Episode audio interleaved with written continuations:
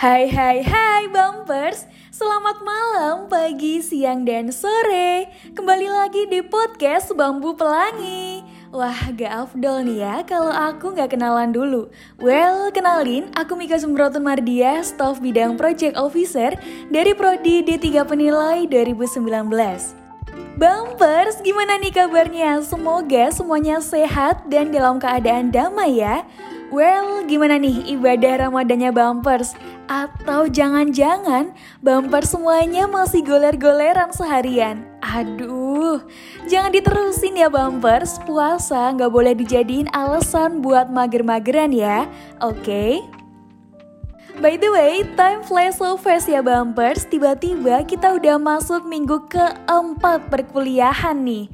Kira-kira Bumpers udah ambis sampai sejauh mana nih? Mungkin udah mulai baca materi pertemuan ketujuh atau malah udah mulai tempel-tempel koyo di kepala, terus olesin obat nyeri di punggung. Waduh, sedih banget ya. Eits, don't worry, be happy bumpers. Pas banget nih, hari ini aku mau kasih obat penat buat bumper semuanya dengan ngobrol santai di podcast Bambu Pelangi. Dan di episode kali ini kita mau bahas topik yang menarik banget nih bumpers. Ada yang tahu? Ada yang tahu nggak? Yuhu, bener banget. Kita akan bahas tentang komunitas pendidikan di tengah pandemi. Wow, impresif banget kan? Sudah hadir bersama kita narasumber yang expert di bidang sosial pendidikan. Beliau adalah Kak Mega Herawati, seorang storyteller dan juga founder Sejali Project Literasi, co-founder Dongeng Keliling Project, Vice Principal of Rumah Mengajar Jebres, dan juga founder dari salah satu komunitas pendidikan di Salatiga, yaitu Project Mager. Wah, ternyata kita nggak jauh-jauh banget nih kak, karena kebetulan aku orang Boyolali, jadi ya masih bisa lah ya dibilang tetanggaan sama Kak Mega. Halo Kak Mega. Halo Mika. Iya ternyata kita tetanggaan gue lagi sama saat dia deket. iya, wah, aduh gak nyangka banget ya kak. Ini nih Kak Mega, kabarnya gimana nih kak? Kabarku baik, alhamdulillah. Alhamdulillah. Sekarang lagi stay di mana nih kak? Sekarang stay di Salatiga, gitu. Oke, kalau boleh tahu nih kak, belakangan ini lagi fokus buat kesibukan apa aja nih Kak Mega? Kesibukanku sekarang selain jadi mahasiswa tingkat akhir nih di Universitas 11 Maret Surakarta, jurusan PGSD, aku juga lagi ngejalanin beberapa proyek pendidikan sama biasanya ngedongeng keliling gitu. Wow, keren banget nih. Nah, tadi di antara beberapa kesibukan Kak Mega ini, Kak Mega juga ikut komunitas juga nih ya Kak. Nah, berbicara tentang komunitas, kira-kira apa sih Kak yang akhirnya itu mendorong Kak Mega untuk tertarik nih, akhirnya berkecimpung di dunia relawan dan bergelut dengan komunitas-komunitas ini Kak? Jadi tuh awalnya kayak awal mula masuk ke dunia kerelawanan itu mulainya kayak coba-coba atau iseng gitu pengen cari pengalaman di luar kampus Nah, kebetulan waktu itu ada open recruitment komunitas solo mengajar. Di sana kita tuh belajar bareng tuh sama adik-adik dari berbagai macam latar belakang. Kayak anak-anak yang jualan koran, anak-anak broken home, yang gak diurusin orang tuanya, gitu-gitu. Ya yang mulanya cuma pengen dapet tuh pengalaman mengajar aja, justru di sanalah aku tuh dapat banyak banget insight baru dan ngetuk pintu hati aku sama dunia relawan itu sendiri gitu loh. Jadi ya yang bikin aku tertarik nyemplung ke dunia kerelawanan ya komunitas dan anak-anak itu sendiri gitu. Oke, keren banget nih. Jadi emang karena awalnya Kak Omega ini pengen cari pengalaman baru, terus try something new dan ternyata malah justru Kak Mega merasa oh tempatnya Kak Mega itu emang di sini. Ada suara hati yang mendorong Kakak untuk terus menggeluti bidang ini gitu ya Kak. Iya, bener banget. Wow, keren banget nih, luar biasa. Ini baru pertanyaan pertama, baru aku intro-intro nih, aku udah, ada ini insightful banget gitu ya. Oke nih, karena tadi kita udah bahas komunitas, seperti yang kita tahu nih teman-teman, kalau Kak Mega ini founder dari Project Mager. Nah, mungkin teman-teman di sini, bumpers di rumah itu belum semuanya tahu nih Kak, tentang Project Mager. Jadi kita bakalan kulik dulu nih, kita kupas tuntas. Gimana sih Kak cerita awal mula terbentuknya Project Mager ini Kak?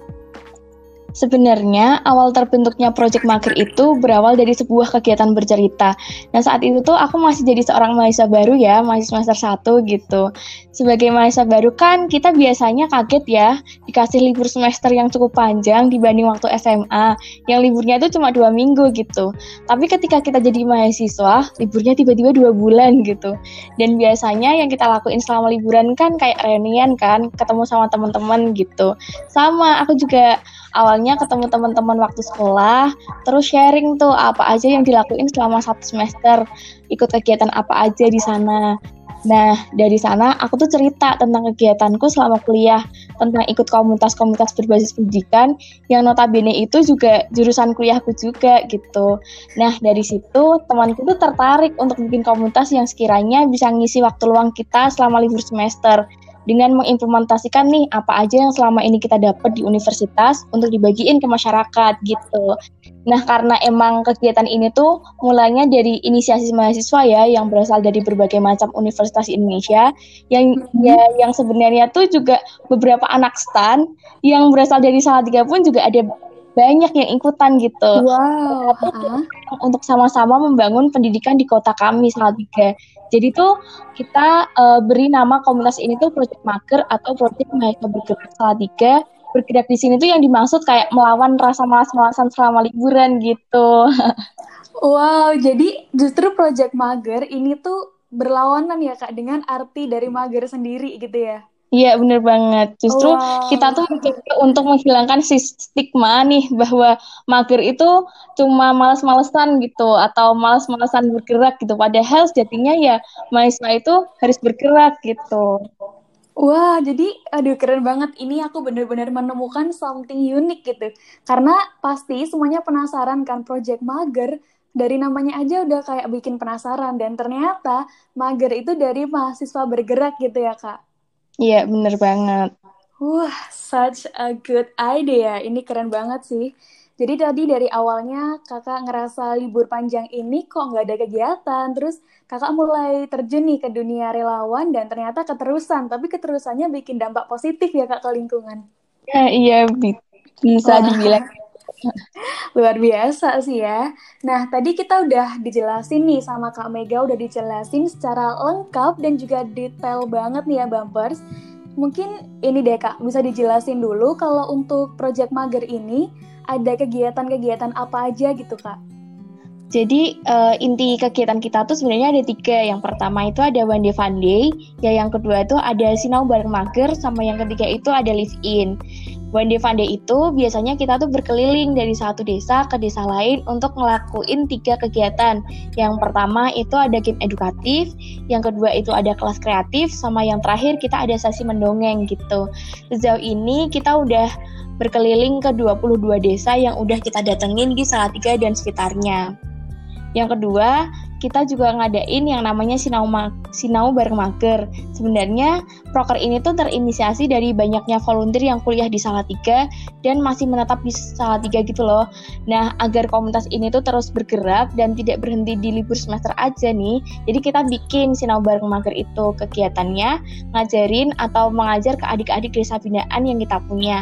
Sejauh ini kita udah punya tiga desa binaan di Salatiga dan sekitarnya.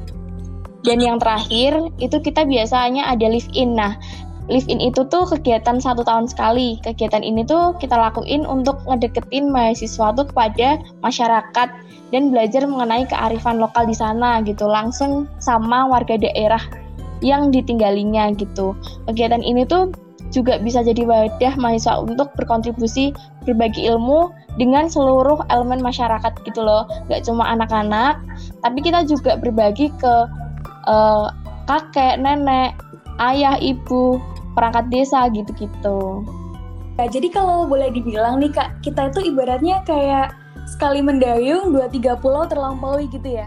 Bener banget. Oke, jadi kalau boleh aku bilang nih, Tadi Kak Mega dengan komunitasnya Kak Mega itu berupaya gimana caranya untuk mengembangkan skill dari mahasiswa, tapi di satu sisi ini juga sangat menguntungkan untuk masyarakat sekitar yang pasti merasa sangat terbantu nih karena adik-adik di sekitar desa itu mendapatkan pembelajaran dan ini tuh secara cuma-cuma gitu ya Kak. Iya, bener banget. Wow, ini benar-benar mulia banget dan dampak positifnya itu nggak cuma untuk satu dua pihak aja, benar-benar banyak banget yang dapat dampak positif. Wah, keren banget nih.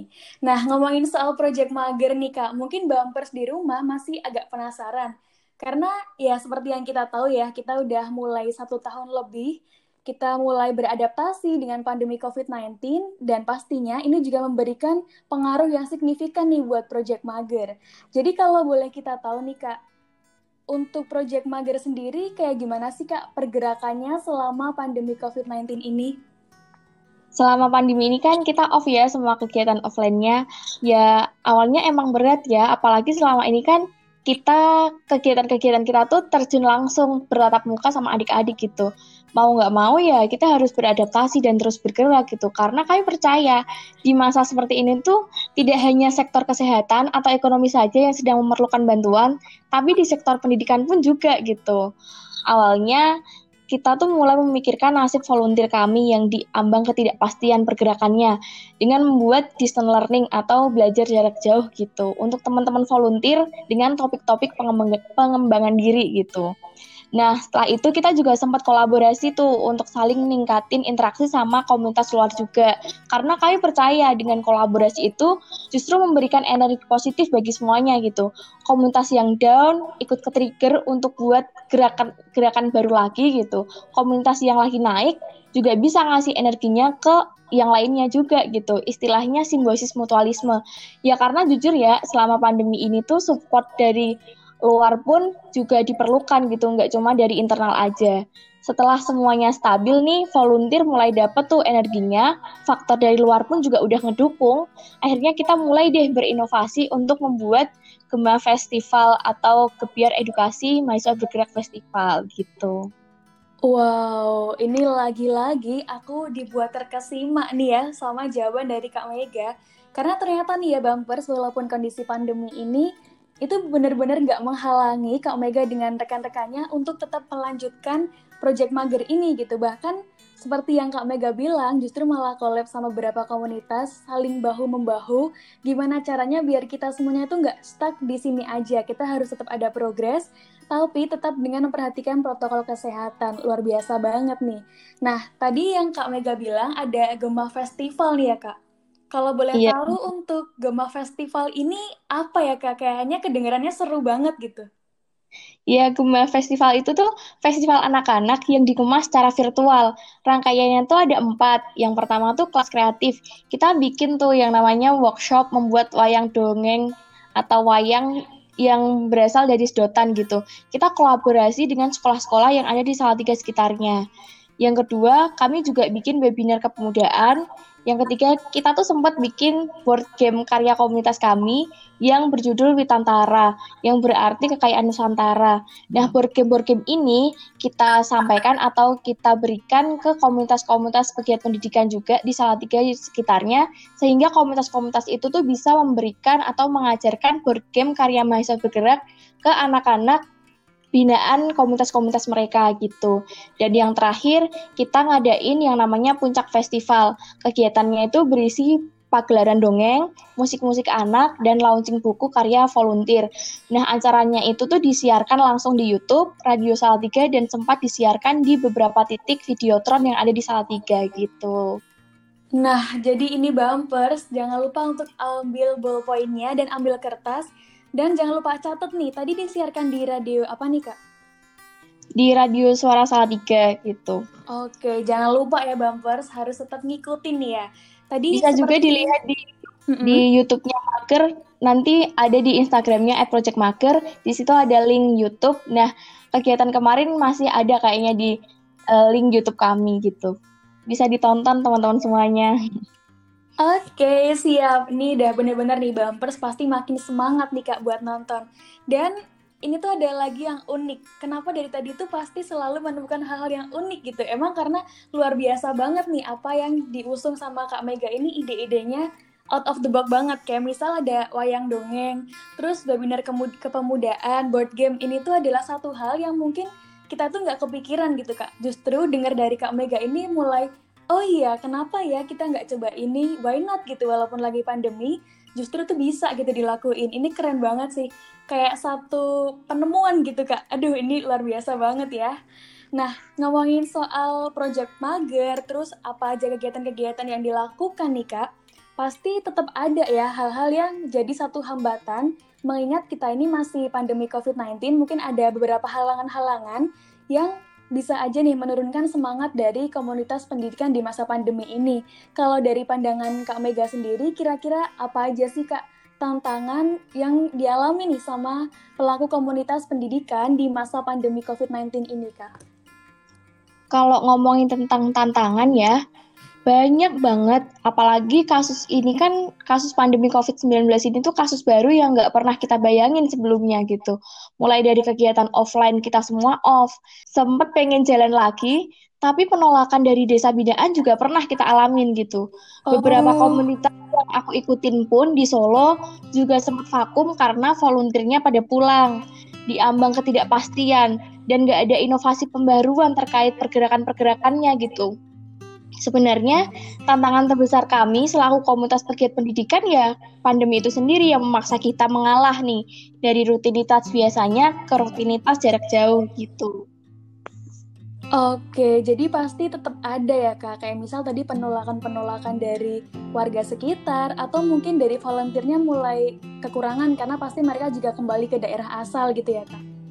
Iya bener banget. Wow, iya sih ini sangat relate ya dengan kita semua para komunitas pendidikan di masa pandemi. Mungkin nggak semuanya, tapi mostly juga mengalami hal yang sama nih. Kayak apa yang disampaikan oleh Kak Mega. Tapi kita balik lagi, kalau orang yang kuat itu adalah orang bisa beradaptasi dalam segala kondisi. Nah, kalau dari Kak Mega sendiri nih, dengan adanya beberapa hambatan, terus juga tantangan yang dialami, Kira-kira kayak gimana ya kak cara yang baik untuk merekatkan kembali ini kak bonding antar volunteer selama pandemi kak? Uh, jujur ya, yang jadi salah satu bonding terbesar kami ya dengan membuat karya atau proyek bareng gitu. Sebagai contohnya, kemarin kan kita sempet tuh bikin satu buah buku gitu, hasil dari para volunteer di kala pandemi. Judulnya tuh Buku Mager, sebuah antologi bagaimana pemuda menciptakan harapan gitu. Yang sekarang udah di ISBN kan dan bisa dibeli langsung di proyek kami gitu ya. Nah, jadi membuat satu karya bareng inilah terjadi proses komunikasi yang berlanjut tuh antar volunteernya. Mulai dari bercerita, sharing nih sampai mana progresnya gitu. Dan jangan jadikan ini tuh sebagai proyek besar yang justru jadi beban gitu. Senang-senang aja, rapat juga jangan serius-serius banget, kasih game-game di dalamnya. Karena dengan membuat karya, kadang tuh kita merasa diakuin dan dibutuhin di dalam proyek itu sendiri atau komunitas itu sendiri gitu. Oke, ini bener banget sih. Aku kayak ngerasa totally agree banget sama Kak Mega balik lagi ya kita pasti merasa butuh banget apa yang namanya apresiasi terus dihargai apa pun yang udah kita lakukan effort apa pun yang kita berikan selama pandemi ini. Dan satu lagi yang keren nih tadi untuk Project Mager ini udah menyambangi 22 desa terus punya desa binaan terus juga ada Gema Festival dan lagi-lagi ada lagi yang keren yaitu kita mengeluarkan buku. Itu tadi ya kak? Wah keren banget sih ini. Iya dan buku itu ditulis vol, uh, sama volunteer-volunteer uh, mahasiswa bergerak itu sendiri yang ditulis tuh waktu pandemi gitu. Waduh, ini benar-benar bikin speechless bumpers di rumah ya. Yang denger tuh kayak kok bisa gitu, kok bisa dan ternyata emang bisa gitu loh. Jadi pasti satu masalah itu akan bermuara pada kata selesai ya bumpers pasti ada solusinya nih kayak apa yang udah dicetuskan sama Kak Mega dan juga rekan-rekan Kak Mega dan pastinya bumper semua kayak yang dibilang Kak Mega tadi do it because you love it and just enjoy the moment gitu. Jangan ngerasa ini adalah satu hambatan terus jangan merasa ini tuh beban gitu. Tapi lakuin aja dengan senang hati gitu. Pasti kita akan sampai di tujuan yang udah kita tentuin dari awal. Well ini udah cukup menjawab kayak gimana sih bonding untuk masa pandemi ini. Tapi nih kak ini ada lagi nih yang bikin aku ataupun mungkin bumpers di rumah ini masih ngerasa ngeganjel gitu kak. Masih penasaran banget. Kalau lagi pandemi gini kira-kira ada nggak sih kak cara yang lebih efektif supaya kita itu masih tetap bisa berkontribusi gitu kak? cara efektif untuk berkontribusi selama pandemi COVID ini ya dengan tidak berhenti bergerak gitu kalau kataku. Karena kalau kita merasa bahwa ah nanti juga selesai dengan sendirinya atau nungguin orang lain buat nyelesain masalah pendidikan, ya nggak akan selesai buat inovasi-inovasi pergerakan yang bisa kita lakuin. Misalnya, ya mungkin yang punya taman baca yang biasanya didatengin tuh sama adik-adik buat membaca, ya sekarang jadi kita yang datang ke rumah-rumah untuk memfasilitasi mereka membaca misalnya home gitu istilahnya. Atau bikin inovasi pakai teknologi yang ada. Kayak misalnya bikin podcast kayak gini atau webinar gitu. Atau mungkin mau bikin festival virtual juga juga bisa gitu. Yang justru poin pentingnya atau poin baik di sini kita jadi bisa bergerak lebih luas lagi yang tadinya kegiatan kita hanya berfokus tuh ke satu desa aja misalkan jadi bisa diakses ke lebih banyak orang juga gitu loh Oke, jadi istilahnya jangan pernah berhenti bergerak gitu ya kak? Iya, benar banget. Dan satu hal yang perlu aku highlight dari apa yang Kak Mega sampaikan tadi adalah jangan nunggu orang lain yang mulai, tapi ayo kita aja yang mulai. Kita yang bikin gebrakan, kita yang bikin inovasi, dan pastinya kalau bukan kita, siapa lagi gitu ya Kak? Iya, benar banget. Wow, ini bener-bener dapat quotes lagi nih Bumpers. Jadi ini emang insightful banget nih apa yang disampaikan oleh Kak Mega. Dan aku juga mau nanya nih Kak, dari sekian banyak penjelasan, pemaparan yang Kak Mega sampaikan, pasti ada lah ya harapan dari dalam hati Kak Mega untuk mahasiswa dalam menanggapi isu pendidikan anak-anak marginal ini Kak. Mungkin Kak Mega bisa sampaikan dulu nih apa unek-uneknya, terus harapannya ke depan tuh kayak gimana gitu Kak? Uh, aku tuh berharap ya akan ada banyak lagi mahasiswa yang bisa beradaptasi dalam berbagai macam situasi kayak gini. Mulai mempunyai gerakan-gerakan baru untuk menyelesaikan isu-isu permasalahan pendidikan yang ada gitu. Bikin inovasi-inovasi baru dalam menghadapi keragaman permasalahan pendidikan sekarang gitu. Yang kemudian inovasi tersebut tuh mampu memberi dorongan kepada anak-anak untuk berani bermimpi dan menggapai cita-citanya yang tinggi gitu. Oke, jadi istilahnya tetap harus coba hal baru dan juga jangan pernah berhenti bermimpi ya kak? Iya, benar banget. Nah, mungkin buat bumpers di rumah nih yang sekarang belum mulai terjun ke dunia kerelawanan dan mulai tergerak nih, ayo nggak apa-apa dicoba aja karena yang namanya zona nyaman itu nggak harus ditinggalkan, tapi bisa diperluas. Nah, mungkin diperluasnya ini dengan cara mencoba hal-hal baru tadi ya kak? Iya bener banget Mika karena kalau kita tuh nggak nyobain hal baru kita nggak akan tahu apa sih yang nantinya akan jadi peluang atau inovasi-inovasi baru ke depannya gitu. Oke, ini emang bener banget apa yang disampaikan oleh Kak Mega. Lagi-lagi kita semua mengiyakan karena ya pasti ini relate banget ya sama daily life kita semua ya Bumpers. Well, luar biasa banget kalau kata Pak Mario Teguh ini super sekali. Nah, emang keren banget ya setiap jawaban yang disampaikan oleh Kak Mega. Semoga bisa nambah insight baru nih buat bumpers di rumah di mana pun berada. Ini udah cukup meluruskan stigma negatif tentang perspektif bahwa menjadi relawan itu adalah satu hal yang sangat melelahkan dan gak ada benefitnya. Ternyata ini salah besar ya bumpers karena ternyata menjadi relawan itu emang seseru itu dan pastinya being a volunteer is a good activities for us dan juga untuk menambah relasi, untuk terus belajar, melihat lebih jauh lagi, lebih luas lagi, lebih terbuka lagi akan dunia kita. Oke, sebelum aku tutup, mungkin dari Kak Mega mau menyampaikan closing statement dulu nih Kak. Pesan atau mungkin harapan untuk komunitas pendidikan di Indonesia atau buat para mahasiswa yang masih ngerasa ragu-ragu gitu mau coba terjun ke dunia relawan ini? Silakan kak. Uh, aku mau nyampaikan bahwa jangan berhenti menebar kebaikan dan kebahagiaan karena sejatinya kebaikan dan kebahagiaan itu harus terus bergerak. Oke, kita dapat quotes lagi nih bumpers dan apa yang disampaikan Kak Mega ini semoga nggak cuma kita terima aja, semoga bisa kita terapkan di kehidupan sehari-hari ya. Jangan lupa diimplementasikan ya bumpers. Oke, jadi di sini Mika juga mau menginfokan nih buat bumper semuanya. Yang mau memberikan donasi untuk bambu pelangi untuk membantu biaya pendidikan anak-anak di Lapak Sarmili, boleh banget ya. Bantuan donasi berupa uang dapat disalurkan melalui rekening Mandiri Syariah dengan nomor rekening 713-810-4577 atas nama Bambu Pelangi. Atau bumper semuanya bisa hubungi kontak person dari Bambu Pelangi ada Aga dengan nomor telepon 0858 1524 5085. Senang sekali bisa berbincang dengan Kak Mega yang sangat inspiratif. Thank you so much Kak Mega udah meluangkan waktu buat sharing dan juga ngobrol bareng di podcast Bambu Pelangi episode kali ini. Sama-sama Mika, makasih juga udah ngundang aku gitu, sharing-sharing bareng. Makasih banyak. Salam buat teman-teman Bambu Pelangi ya. Iya kak, pasti kita sampai ini salamnya dan semoga Kak Omega senantiasa diberikan kesehatan serta kemudahan nih kak dalam setiap langkah kakak. Amin, amin. Oke, okay, ingat ya Bumpers, di dunia di mana kita bisa menjadi siapa aja, jadilah orang yang baik and be the most beneficial to others. Aku Mika Simrotan pamit, stay tuned for the next episode. See you there, cheerio!